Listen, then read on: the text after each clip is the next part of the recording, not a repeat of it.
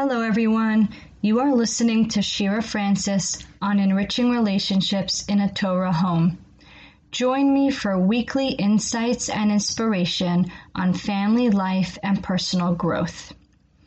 As frenzy and panic surround us in the news and media regarding the spread of germs and disease, let us zoom out for a few moments to gain perspective so that we can navigate this time with a sense of calm, focus, and inner strength.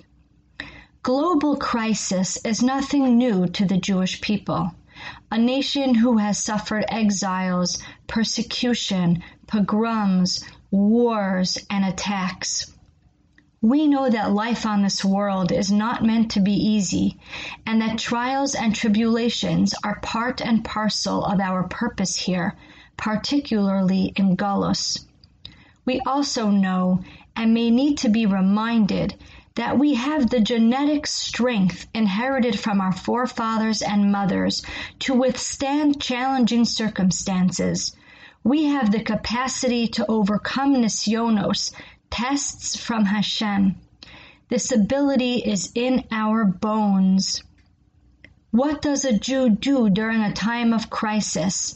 Where do we turn our focus when the world is up in arms and news reports are laced with urgent, anxiety provoking messages? The two directions we need to turn our eyes, ladies, is inward and upward.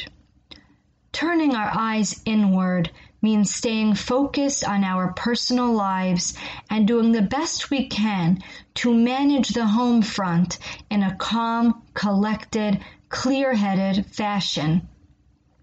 Turning our eyes upward means remembering and speaking about the fact that nothing happens in this world without Hashem's precise guidance. He is in charge of everything that transpires, and He is orchestrating this all for some ultimate purpose that we may not understand. This is what true emuna, faith and loyalty, ultimately means. It means that we embrace the circumstances that have been sent our way, knowing that all that Hashem does is good, whether we understand it or not.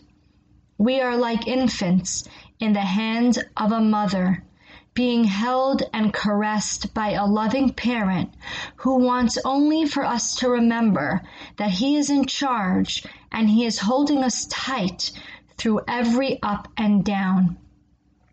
The key idea to bear in mind is that if we turn our eyes inward and upward, that means that we avoid turning our eyes outward we avoid checking the news every few minutes, and we avoid conversations with people who are panic stricken and full of tension.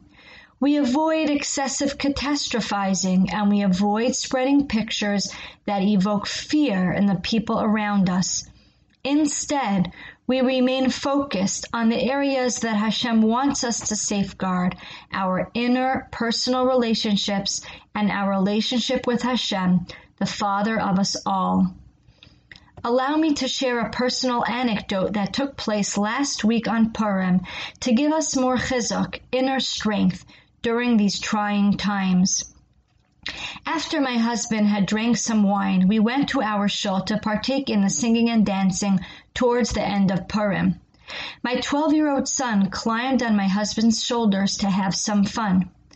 My husband turned to a friend of his standing nearby and remarked, I can't even walk in a straight line, and my son trusts me to carry him on my shoulders. My husband's friend replied, Do you see how much a son trusts his father?